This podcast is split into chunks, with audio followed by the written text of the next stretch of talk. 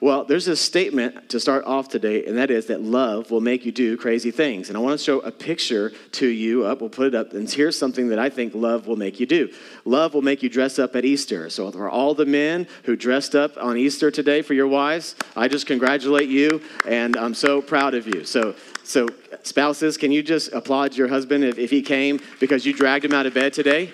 So, good job. And, um, Seriously, I, I, hardly ever wear uh, jackets anymore. I used to wear jackets for a little bit, but then I told my wife today, I was like, please, I don't want to wear a jacket today. And I had the whole conversation. I was like, but, but I want you to be comfortable. So I sold her this whole thing. So I got away from the jacket today. But, uh, but for some of you are like, oh, and then my son, by the way, he was like, oh, mom, I don't want to wear the nice shirt. Like he only wears buttons up. I think it's the same shirt he has on today. So if you see him, yeah, that's his only nice shirt. Uh, but anyways. So, so proud of you for getting up for Easter. The things you'll do, right? Because crazy things you'll do for love. Here's something else. Uh, you don't just dress up. Sometimes you dress down. You ever done stuff like this? That's me and my wife, uh, and on vacation, and, and uh, that is not a real mustache, by the is it? I can't tell. I don't remember. Um, it may have been. Just the stuff you'll do for love, you know. Just dress up. And my love, my wife loves like country stuff, and so I'll put on country hats and ripped T-shirts, you know, all kinds of weird stuff I do for love. Here's another thing that I think some of you probably done for love. Some of you can resonate. This is me and my family. We have four kids. This is us in our minivan. Any any family ever taken a road trip and you thought that was a great idea until you get on the road? You know, like oh, it's a road trip. And then I'm not kidding. Like the the line you you just hear it in movies about um, you know are we there yet? And you think, and I honestly I forget that that's a real thing. Like all the way. We drove 10 hours uh, a while back up to Georgia in the mountains, and the kids are like, Are we there yet? I mean, are we there yet? Are we there yet? So, yeah, it's a good idea until you, until you get on the road. True? It's true. You're like, That's why they invented airplanes. Makes sense. Get there as fast as you can. Um, all right, here's something else I think, uh, I think that we can understand about doing something for love. This is me. I coach uh, soccer. I did coach soccer for my kids. Now they play soccer. But how many of you just have uh, kids in sports? You have kids in sports, maybe? Um, or had kids in. Is that man, like, okay, so there's a lot more. Okay, slowly popping. Oh, yeah, I forgot they're in sports. Um, so, man, sports for, for many families can dominate their weekends, right? Like, there's this kind of constantly going and practices and those whole things and schedules and school. And so uh, it can get real, real exhausting, but we'll, we'll coach soccer, we'll, we'll get involved in sports, we'll take them places, pay for things and special trainings and do all kinds of things because we love our kids, right? And uh, here's uh, another thing that I think that might be a little debatable that we do out of love. Um, too soon? Too soon? According to Will Smith, this is what love makes you do. As he said, love will make you do crazy things. All right, that's debatable. I plead the fifth. You decide if that's out of love or whatever you want to consider the reason you did that. All right. That's funny, though, right? I totally planned that. Now, I told my wife that I was going to put this in. She's like, she goes, You know what I love about you, Ricky? She goes, Sometimes you just almost cross the line. And I was like, I know. Thanks. It's funny. All right, here's something else love will make you do. This is a picture of me and my wife in Ireland on the cliffs of Moher where I proposed to her. And, uh, and so that's me and Monique. Now, what I didn't tell you is this is the second time I proposed to her just this, uh, this past year because I did such a terrible job on the first one. Um, I was so nervous uh, when we got, you know, we've been married 14 years. And so, but when I, uh, when I proposed to her originally, I was so nervous, I didn't even get on my knee. Um, I, I literally walked up to her and I'm like, this is what I said, no lie. I was like, um, are you going to make me say it?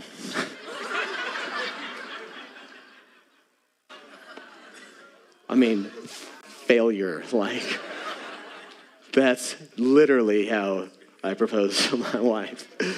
And it was written in it was written in sand, but it was like, you're gonna make me say this. And um, she's like, No, I know. And then she grabbed the ring. I'm like, I didn't even put it on her. I was like, here. So I told her, I'll take you to Ireland. And so we, we I proposed to her in the Cliffs of Moher. But then I told her when I was down my knee, I said, I just want you to know this is now the story that you have to share with everybody for the rest of your life. I flew you to Ireland. I took you to the Cliffs of Moher. And so, man, the things we do for love, right? We'll do a lot of crazy things for love. It's true. Love is often more revealed in action than in words. I think most people would agree with that. Not every one of you would say, yeah, that's true. That love is revealed more often through actions than words. Words matter, and, and of itself, sometimes words could be determined or classified as an action in some way, but, but, but action speaks louder than words. We know that action trumps words and that kind of a thing. Or, um, and so for most of us, we, we get that and we understand that truth. In other words, I could tell you how much I love you, um, but there becomes a point, if even if I told you that I loved you, uh, there becomes a point where you're like, yeah, I appreciate that, but, but then it would take on a whole new meaning if I actually displayed it through some form of action, if I demonstrated it to you. And that's what I've titled today's message The Greatest Demonstration of Love. The word demonstration is to show proof of. That's what it means, real simple. Just to show proof of, to speak of the truth of it.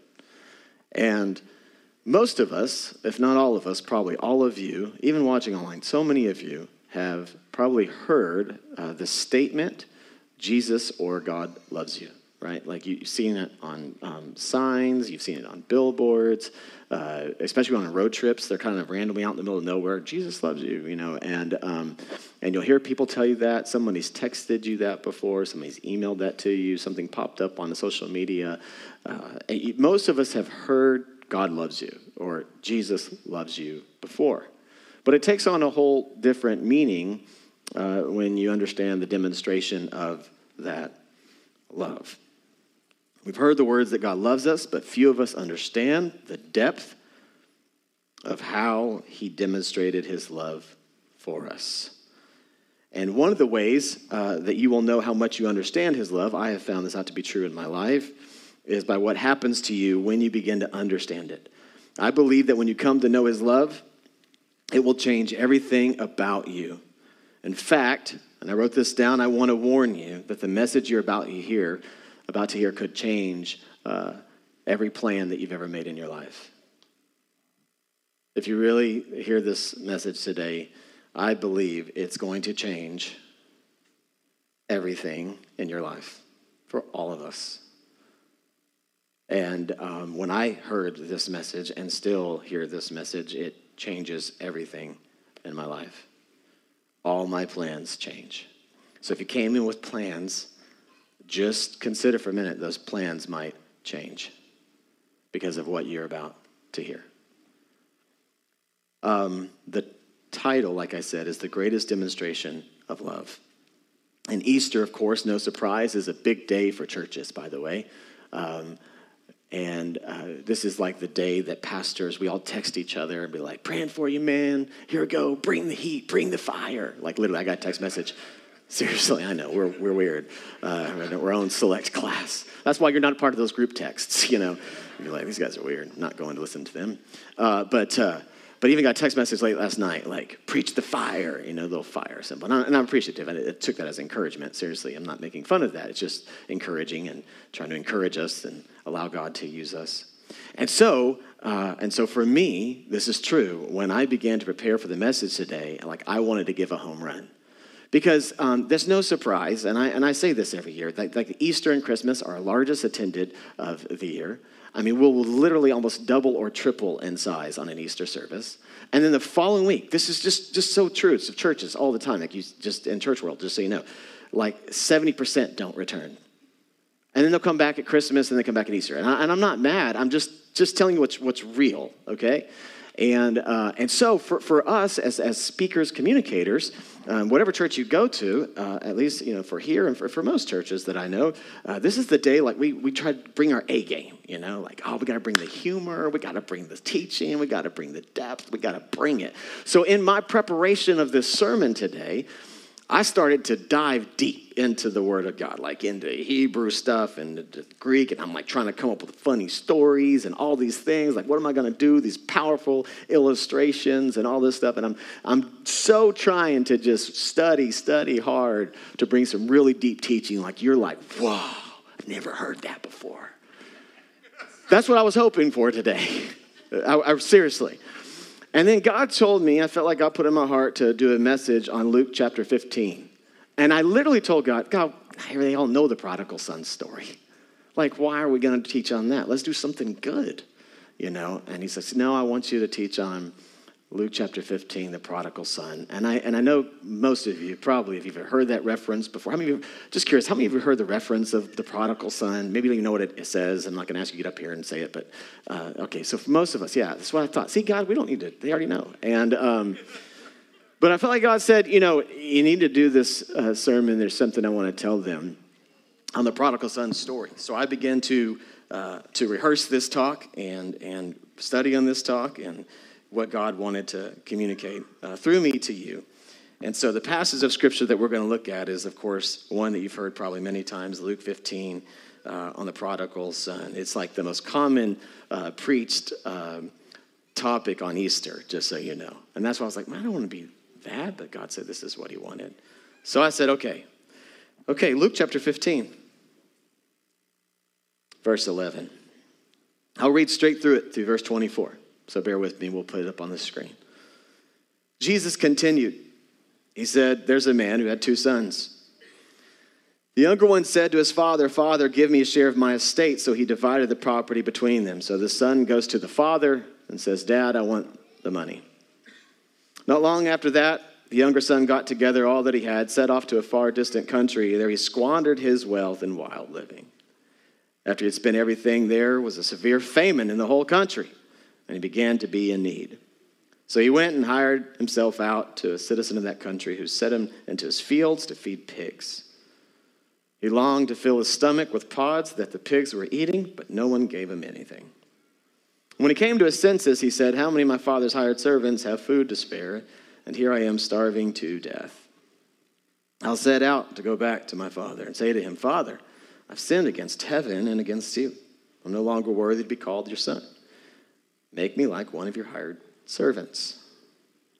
So he got up and he went to his father, but while he was still a long way off, his father saw him, and was filled with compassion for him, and he ran to his son, threw his arms around him. And this is, I think, one of those op- uh, like awkward moments in Scripture. He starts to kiss him. You, you, know, more give him dap, dad, or high five, but he's like starts kissing him. Verse 21, the son said to the father, Father, I've sinned against heaven, against you, and I'm no longer worthy to be called your son. But the father said to his servants, Quick, bring the best robe, put it on him. Put a ring on his finger, sandals on his feet. Bring out the fattened calf and kill it. Let's have a feast and celebrate. For the son of mine was dead and is alive again. He was lost and is found. So they began to celebrate. We'll unpack a few verses there. Go back, if you would, to verse 11 and 12. In the beginning of the story that Jesus tells, he starts off with about this son who takes dad's money. The context in this culture, this Jewish culture, this time period, is that if you go to a dad and you say, Dad, give me the inheritance now, the son, the dad would, would split the inheritance and he'd give it to the son. And, and essentially, this is in modern day vernacular. So if you were talking today to your dad or to your parent who had the money, who was not dead, and you were a child of them, even though they're not dead, you walked up to them today, even though they're alive, and you said, Hey, I know you got a trust fund for me. I know you got extra life insurance policy. I know you got money in the bank. I know you're not dead yet, but give me all your money now. And in that context, it went even further. It was saying to his father, I'd rather you be dead. Because if you're dead, then I get your money. I mean, this is like pretty harsh stuff when you think about it. Can you imagine your son, daughter coming to you after all you've done for them and saying, can you just please go ahead and die? I'd rather have all the money because I want to start living the life that I want to have. And then the father does something pretty incredible. Let's just look at the story for what it is. The father actually is like, sure, dads, come on. Sound like a good idea? No. How many of you dads in the room would be like, yeah, I'd do that. Sure, why not? Sure, get all the money out. Honey, what happened to all of our money? Oh, I gave it to, to Bobby. You know, he, he's wishing we're dead. So I thought I'd, I'd give him the money. You did what? Can you imagine his wife in the story, which is not mentioned because she left? No, she didn't leave, but she's thinking, you know, what? That's crazy, right? I mean, this is, this is the story Jesus tells. Pretty good story. All right. So the son wishes the father is dead, essentially, and he takes the money and he takes off running. I want you to notice also that when he leaves the father's house, he's leaving his provision, he's leaving his protection, and he is removing himself from his love. No more tucking in bed, no more goodnight kisses, no more cups of coffee on the front porch, no more small talk, no more watching ESPN together. Right? He's removing himself from the relationship that he had with his father. The, the opportunity to experience the love is gone for money. So he leaves. And he takes off. And in verse 13 through 16, it says, The young man spends his money. And it says in the text, as he squandered his wealth, and the words we see in the NIV is wild living. A better translation would be extravagant living. He lives it up. And he goes out and he begins to purchase stuff. Now, there's a lot of debate, I'm sure, and biblical scholars can talk about this, what caused him to, to purchase these things. I think it's actually quite simple. He's just left his father's love and now he's trying to replace it with something else. He starts to purchase stuff because he thinks the stuff was going to make him happy. We do that, right? When we do, we buy stuff that we're convinced will make us feel better about ourselves. People do stuff to their body that they think will make them feel better about themselves. We purchase things, houses, cars, all kinds of stuff we spend money on, assuming that there's going to be some kind of gratification, which there is. There is gratification, no doubt about it. You buy something you really wanted, you feel great for a moment. Sometimes for like a week. Now, if you're a kid, it's like an hour and then it's on to the next thing, right? And you know that because as parents, you walk around stores. We did this with my kids the other day, and we're walking around. Hey, what do you want? We're like, oh, I want. Oh, I want. And then you're like, Are you sure you want that? Uh, I don't know. And then they go find something else, you know. And then they get it, and then they play with it for a little while, and then soon enough, it's at the bottom of a toy pile, broken. And they're like, I haven't seen that in a while. I don't know, but I want something new, right? And this is like very common. We do this as humans. I think the son's doing the same thing. He's purchasing stuff, extravagant living. He's living it up. He's having the life that he's always dreamed of. He gets the VIPs at the club. He's got the penthouse suite in New York. He's got another one out in California and LA. I mean, he's got it. Everything that he thought would fill his life with joy and satisfaction and excitement. He's got boats, jet skis, the best golf courses. Are you following me, men? Ladies, he goes to the spa every day. You know what I mean? I mean, he gets massages all the time. He's got somebody coming to his house every day in cleaning. Every day, somebody's there. Right. Like on Who's the Boss? Remember Tony? I always wanted a Tony. Anybody remember Who's the Boss? Some of you are like, I have no idea, younger people, but how many of you remember Who's the Boss, right? Like, oh yeah. How Tony, man, come in, just start cooking and cleaning. Amen. It'd be so awesome. He's got Tony in his house. You understand? He's got it. But then something happens. The economy changes. COVID comes. Something comes in and just throws it all out of whack. Famine comes and he loses everything. He spends all of his money, and now he's broke. And he's got nothing, including no friends because all the friends that he had were built on the finances that he had. Because everybody wants to go to his house because he's got the nice house, he's got the girls at his house, he's got all the stuff, paying for vacations. Come to my house, I'll pay for it. All right, cool, we'll show up. Then all of a sudden, I got no money. Well, let's go to somebody else's house. Right? This is where this guy is. So he finds himself working now in a pig pen. So he's just kind of hit bottom. It's an easy way for us to understand it. He's working at a job he doesn't want to have. It's a low paying job. Doesn't even make enough to support himself. And the text goes on to say, verse 17, that he comes to his senses. If you put it on the screen, verse 17. So he came to his senses and he begins to prepare a speech. And notice that the speech says the last line, I'm no longer worthy to be called your son. So just make me a servant. He's lost such identity with his father. And obviously, I mean, we don't know how old this kid is. He could be in his 30s, 20s, maybe 40s. I don't know exactly the age of him. We're not really given the exact age. So that leaves it open for all of us. That at some point, as he goes off, I think he somehow forgot all the nights that his dad hung out with him. How much his dad did for him. They used to work the farm together. Lots of conversations they used to have. Great relationship, conversations, love, kisses, goodnight, bedtime stories, like all these things. And and yet here, evidently, some of that stuff is kind of out of his mind because he's like, there's no way he's gonna let me be a son again. Now, uh, that makes sense because in culture, I just told him I'd rather you be dead, give me all your money. So he says, Well, maybe, just maybe, he'll hire me as one of his slaves. Because in this culture, you have people who work your land. That's just cultural. That's not approving of it. It's just cultural to what was true to the day. So he's like, maybe he'll just let me be a slave to him. Because I'm surely no way he's going to allow me to be his son. It says he comes to his senses. Something begins to stir in his mind. Kind of wakes up, has an epiphany. Light goes off.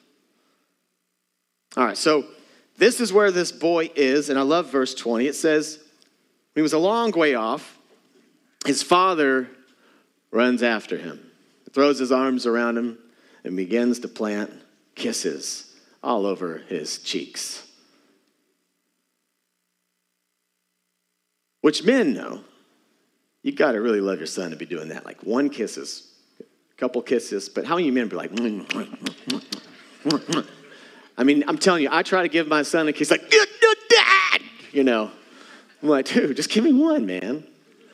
Anybody can relate to that? Dad? Okay, so but this dad is so in love with his son, he just plant kisses on him. And the text says he does it when he's a long way off, which is also important to know because in Jewish culture, the houses don't look like some of the houses we saw today. Jewish culture, a lot of the houses are smaller, a lot of high, high walls. They would have walls that are built around like a courtyard kind of a thing where the family would live. Sometimes 20, 30, up to 40 family members would be living in one home. These are small homes. These are not like you see today, especially in our region in our area. Nothing like that at all. Now, the interesting part about this, too, is that it's not like they had a front porch with a picket fence, like sipping sweet tea and eating fried chicken. I don't know why I just said fried chicken. That's not in my notes, but I just thought sweet tea, fried chicken goes together. Amen? All right. I don't know. I'm from Texas, so maybe that's why it's still in me. So there, there, there's not a front porch that he's like, you know, waiting. I want you to understand this that in culture, this is true. Biblical scholars wouldn't refute this. This is true. That the father in order to see his son coming, would have had to leave the home. Because there's no way you can see far in a distance when you can't see around the corner because you've got a wall in front of you. So we have a father who's left the house in search for his son. And he's waiting eagerly for his son. And we're also not given a time slot here, which I think completely is intentional. In other words, we're not like, how long was he waiting? Is it a month? Is it a year? Is it a few weeks? Not quite sure. Days, right? Hours? Years. Don't know. But we know whatever length of time this is, he's waiting.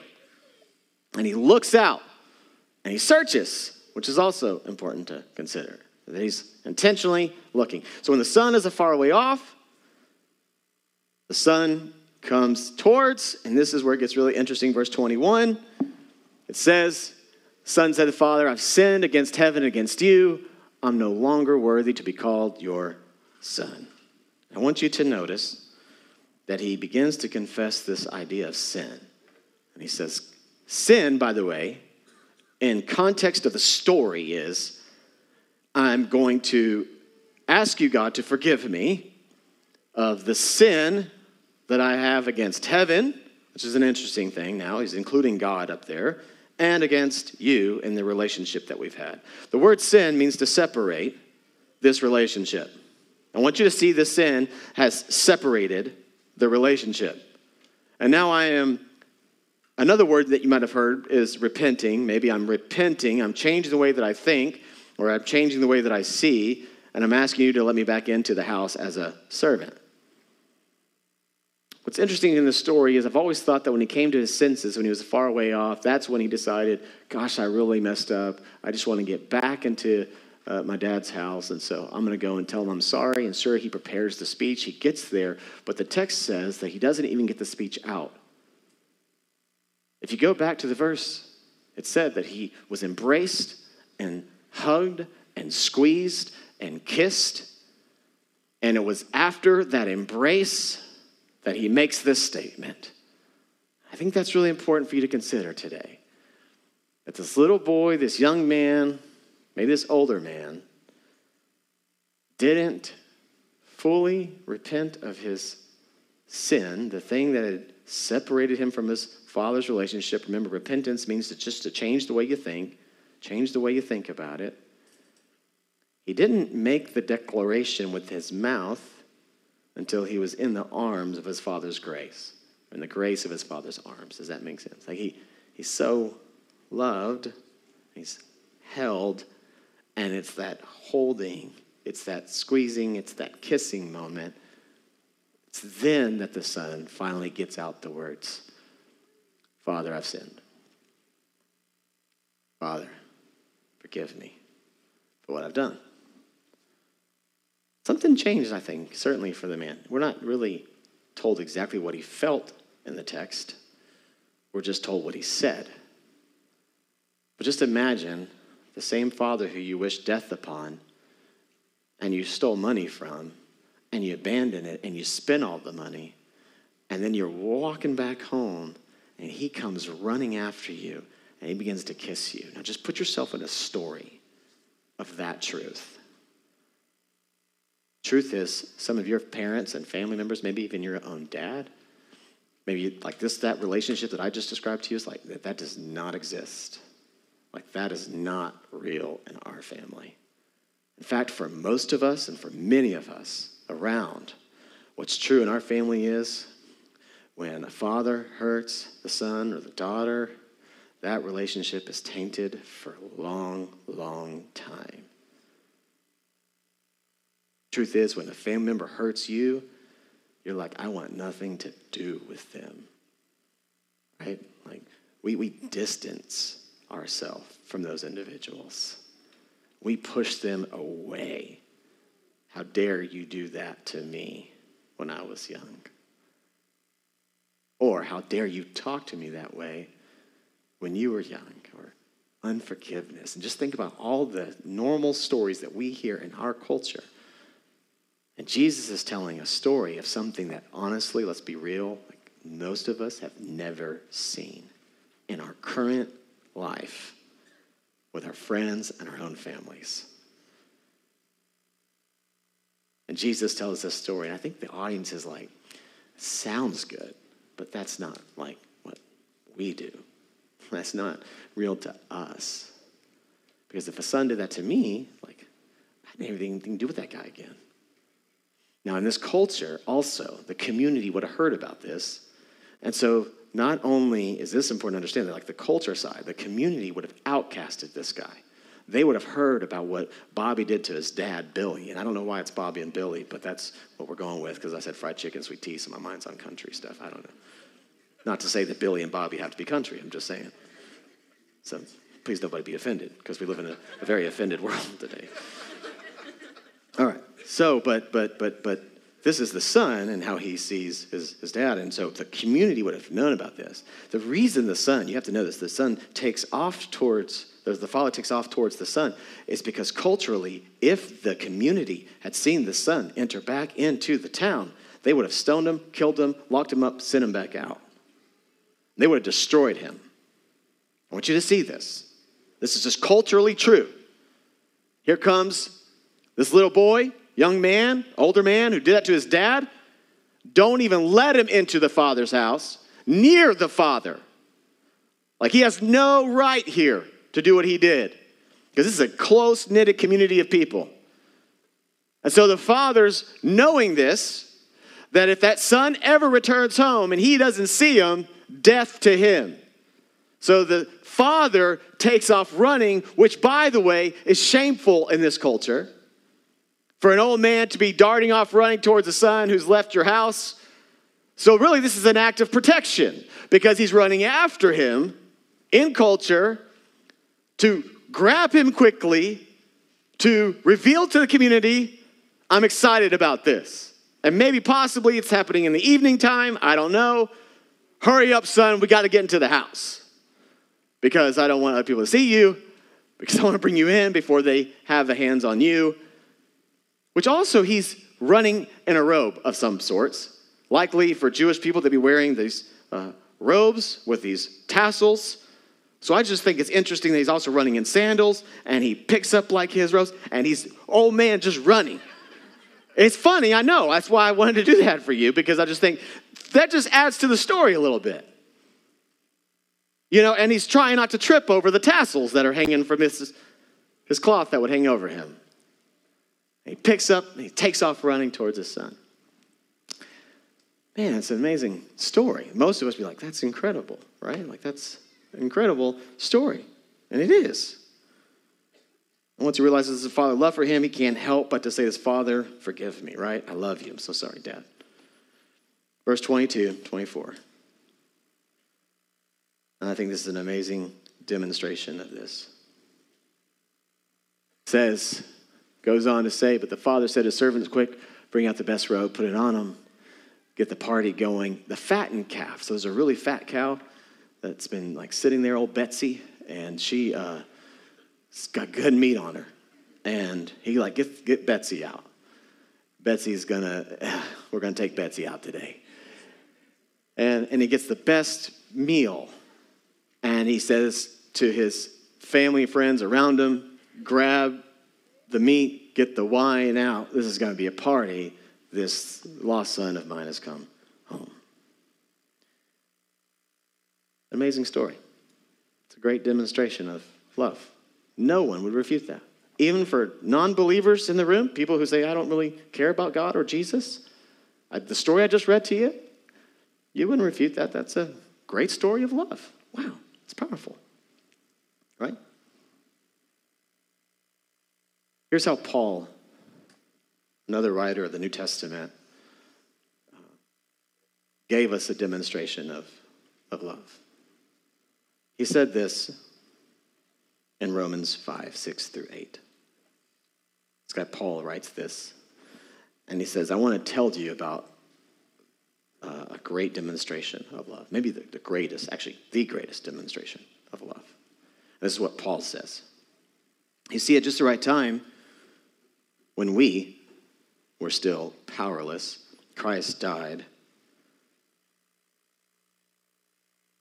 telling you, I, I read this in my study and I thought that can't be right. I, I read that. Please look at the screen and, and read that, like if you can. So just just read that. So you see, at just the right time, when we were still powerless, Christ died for thee. And I read this word and I thought, that can't be right. So I had to look up different translations, and it says the ungodly. Okay, let's pause here for a minute. Please let this sink in. I mean, are you sure you really believe what I just read to you? If you're a Christian in the room and you're believing, you like the Bible and all that stuff, okay, okay. Paul said that Christ died for the ungodly.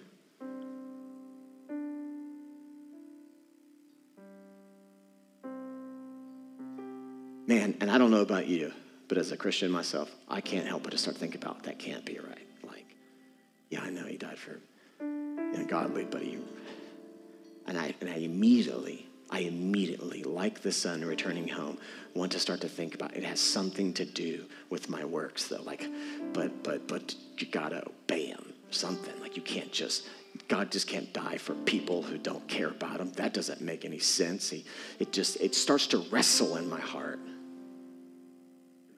And then so I read this and I think, Christ died for ungodly people? You mean he died for like people who would want nothing to do with him? This is what Jesus died. Okay, keep reading. He says, Very rarely will anyone die for a righteous person. Though for a good person, someone might possibly dare to die. Now, we know that's true. Like, there's, I know you, you would die for your family, and like, I'll take one for the team. Hey, a lot of, many of you, and, many people today have died for their country, right?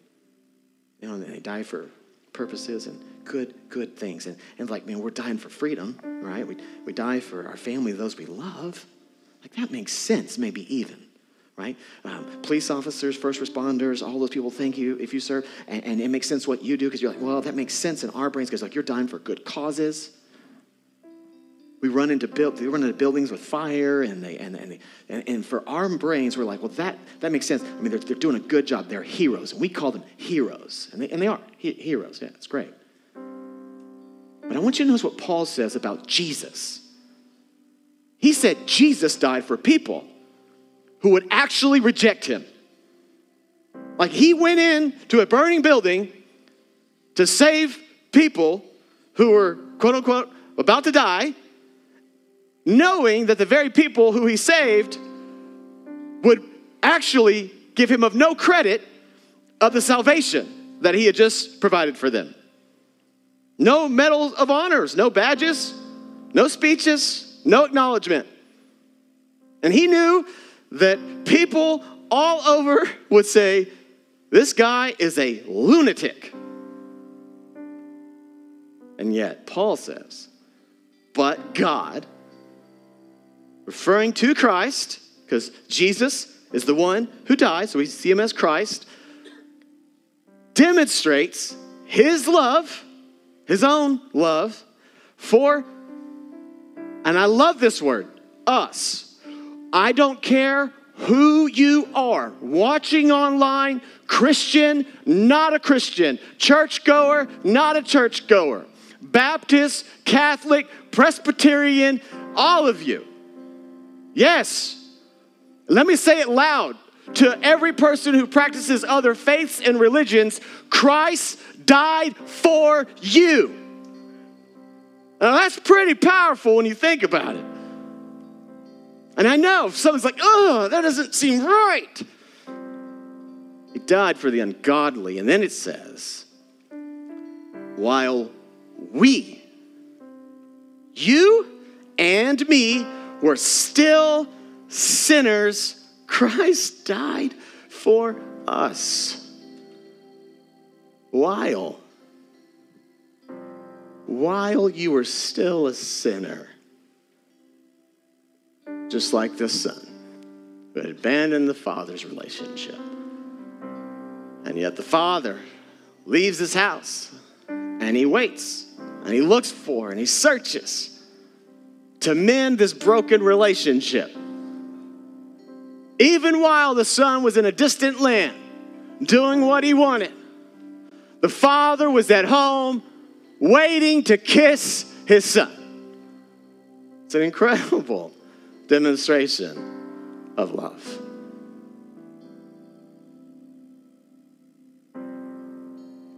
I said earlier that love is revealed more in action than words. And the one thing to hear Jesus love you, it's, it's one thing. Yeah, Jesus loves you. Yeah, God loves you. I don't want to tell you God loves you. I want it to be demonstrated to you. I hope that somehow in these next few moments it would be demonstrated to you.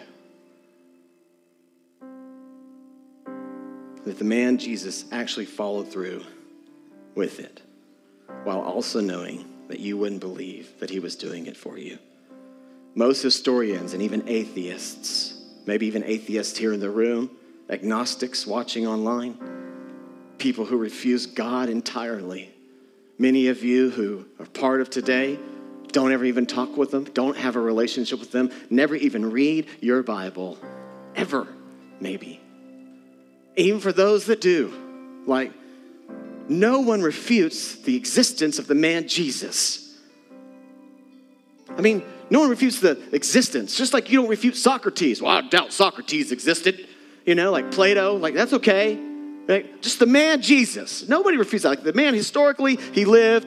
Yes, the man died. Many historians, like everybody, even all kinds of unbelieving people will, will profess that the man did live. And the man did go to the cross. And according to Jesus, the man, the reason he went to the cross was for this reason alone. Listen in.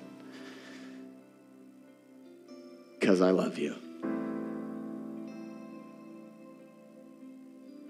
That's pretty incredible that some man that you never met in AD 33 or so went to a cross, went through the crucifixion, and the reason he said he did it was because he loves you.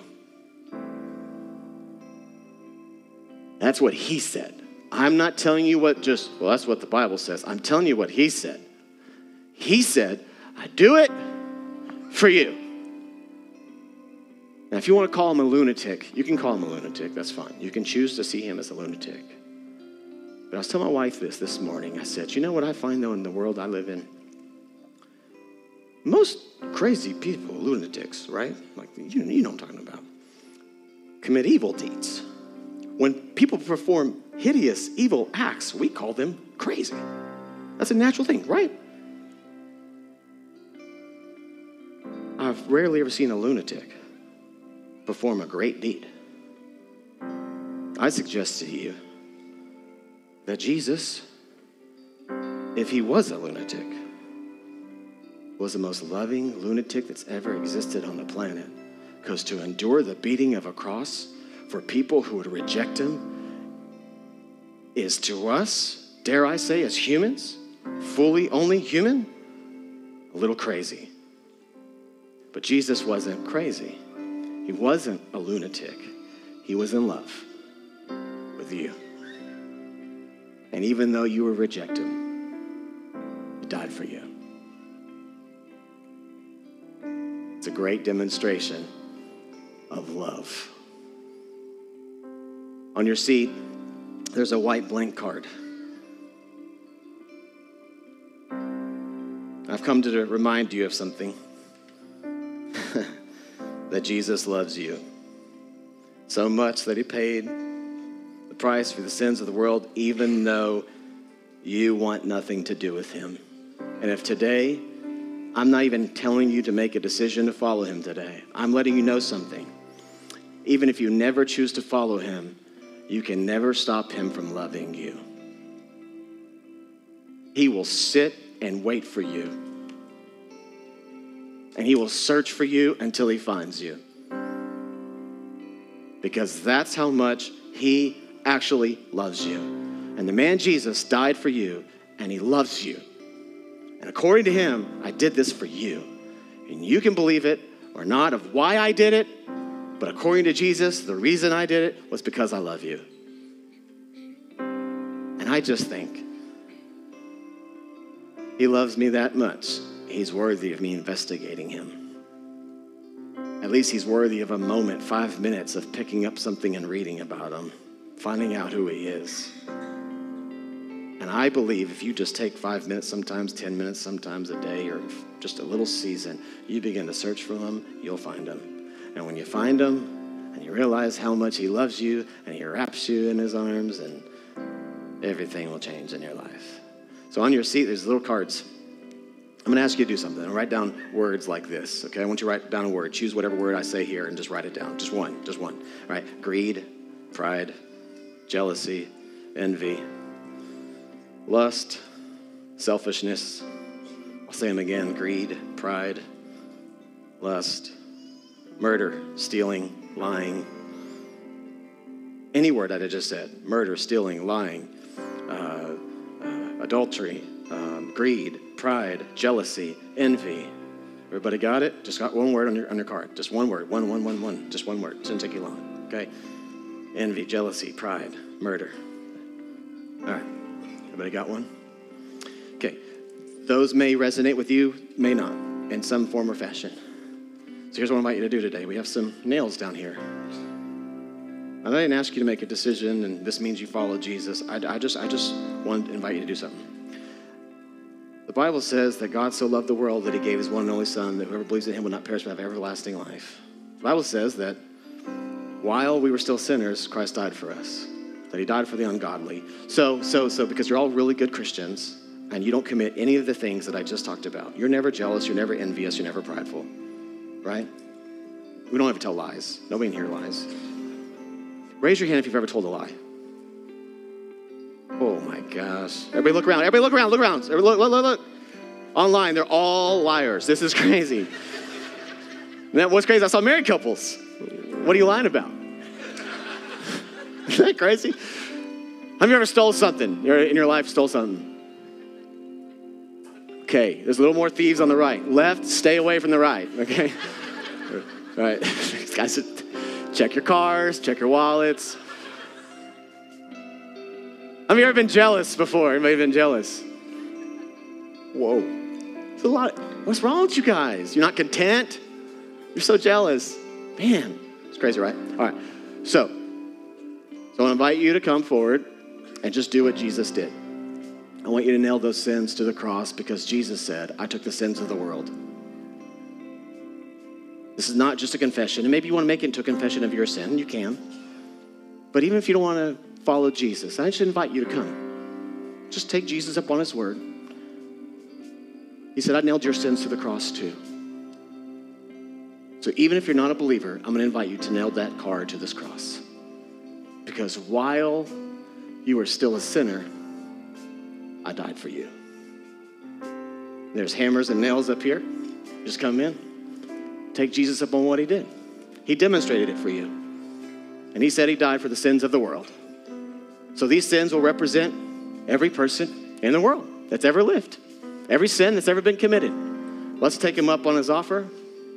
Let's worship him. We'll sing a song, and I'll come back up and we'll be dismissed.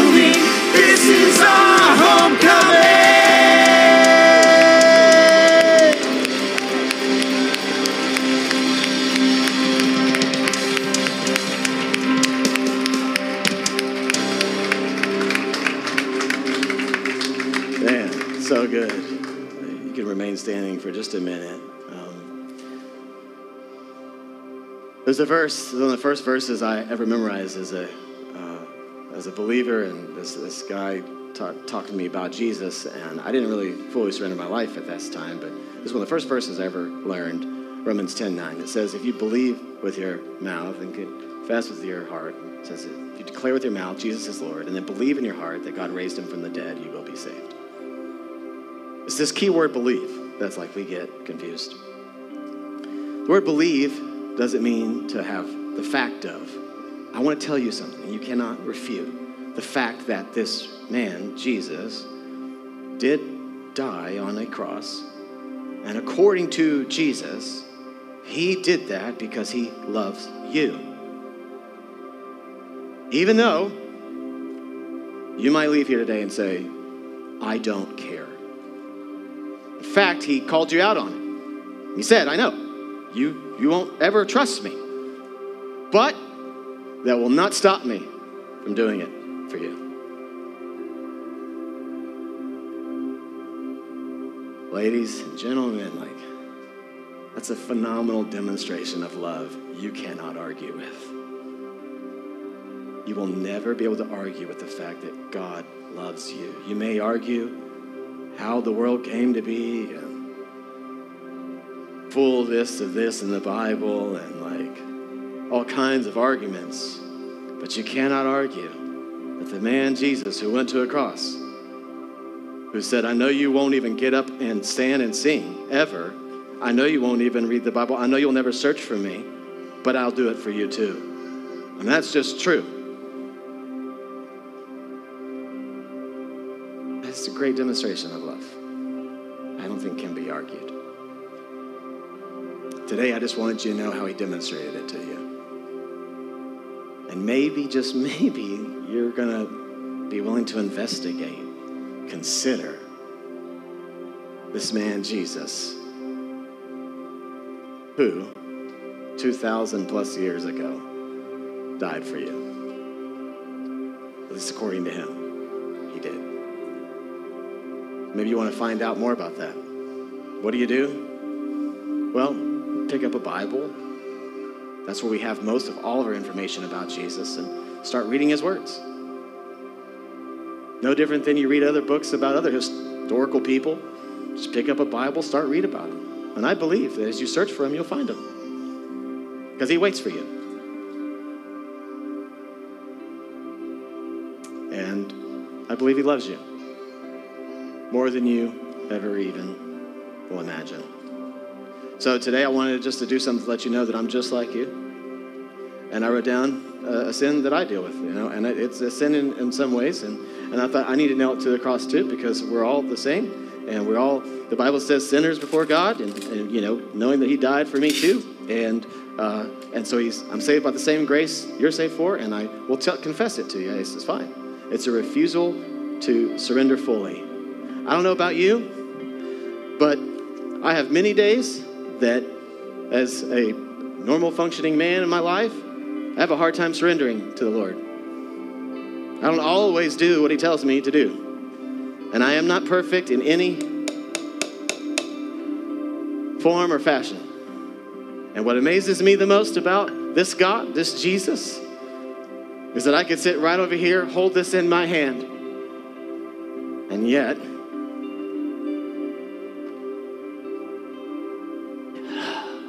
just doesn't, it literally doesn't make any sense to me. And I know this might be theologically wrong, but I think it's crazy. Just, I don't wrap my head around that. How I could hold my sin in the hand and say, I know I'm going to refuse you again. I know that I will not surrender fully. I know I will not fully trust you all the time. And yet he says, That's okay. I'll die for you anyways. I mean, that's kind of crazy. Like, I know that may not be the best word to use, but it's all I have in me right now, honestly. Because it just doesn't make sense. And how he could use someone like me to teach you about him. It like doesn't make sense, even though I hold the sin in my hand. But here's the greatest news in the world. Jesus said that when he takes the sin from me and he puts it on the cross, it's finished and paid for. That's amazing news. So, so I, I don't, I don't have to walk around like feeling this guilty condemnation about the sin because he took it from you. So the best news in the world is you can walk out of here being free of this stuff because he took it from the whole world. For God so loved the world that he gave his one and only Son, that whoever trusts in his love, hear it that way, not believe that he existed, but trusts that he loves you. He loves you. And if you just trust the fact that this man loves you, you'll do what he says. Why? Because there's no one in the world that loves you more than Jesus. Who else in your life has done this for you? Who else can you point to who's ever done this for the world? No one. No one has ever sacrificed so much for the world other than Jesus. Now the question remains do you trust him? Do you trust in his love for you? That's the question. I'd love for you to keep your eyes up.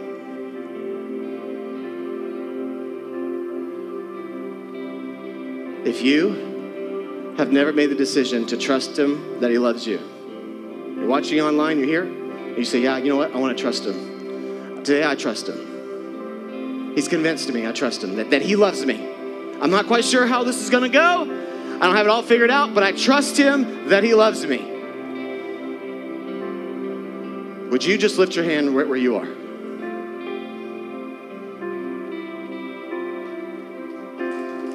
You say, I, want, I trust him that he loves me. I'm not sure why we had a golf clap just now, but we can clap a lot louder than that. Go to.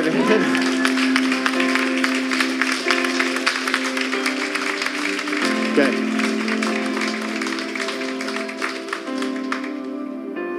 How many in the room, just curious, total show of hands, just curious. Just, if you're watching online, let us know. Trust Jesus that he loves you. You trust him that he loves you? You trust him that he loves you? You really trust him, Jeff, that he loves you? He does. More than you can imagine. If, most of your hands are, are lifted. And if they're not, he loves you anyways. He just does. That's who he is. So, if you're convinced that God loves you, why wouldn't you do what he says?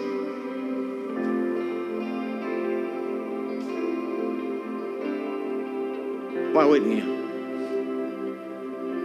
It's out of love.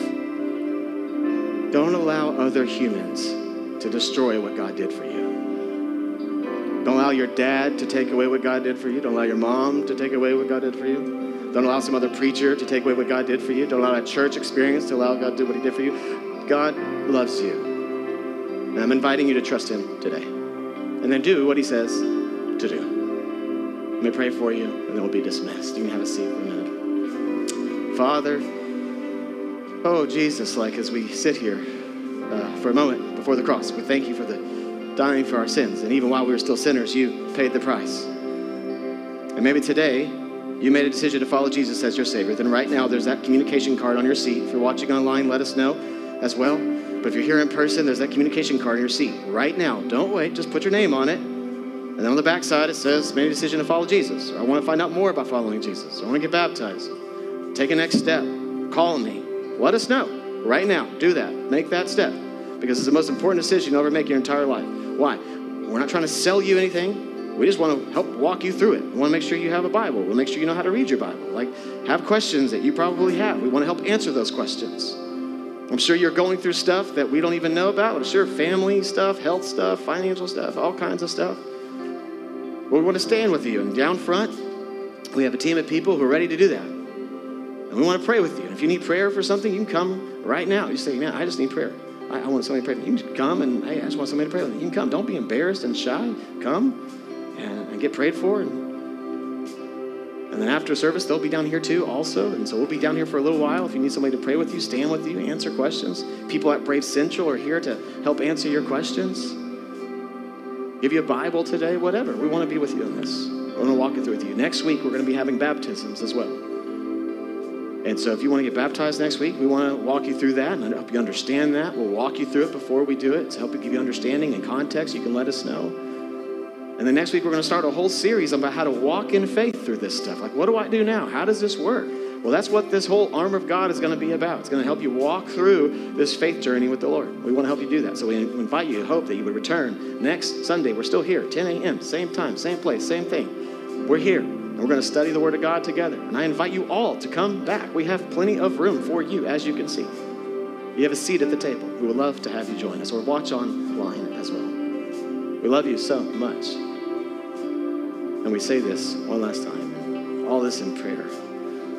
The Lord loves you. And may He be with you. May He keep you. May His face shine upon you. May He grant you peace. Amen. Amen. Can we celebrate Jesus today? By just Jesus?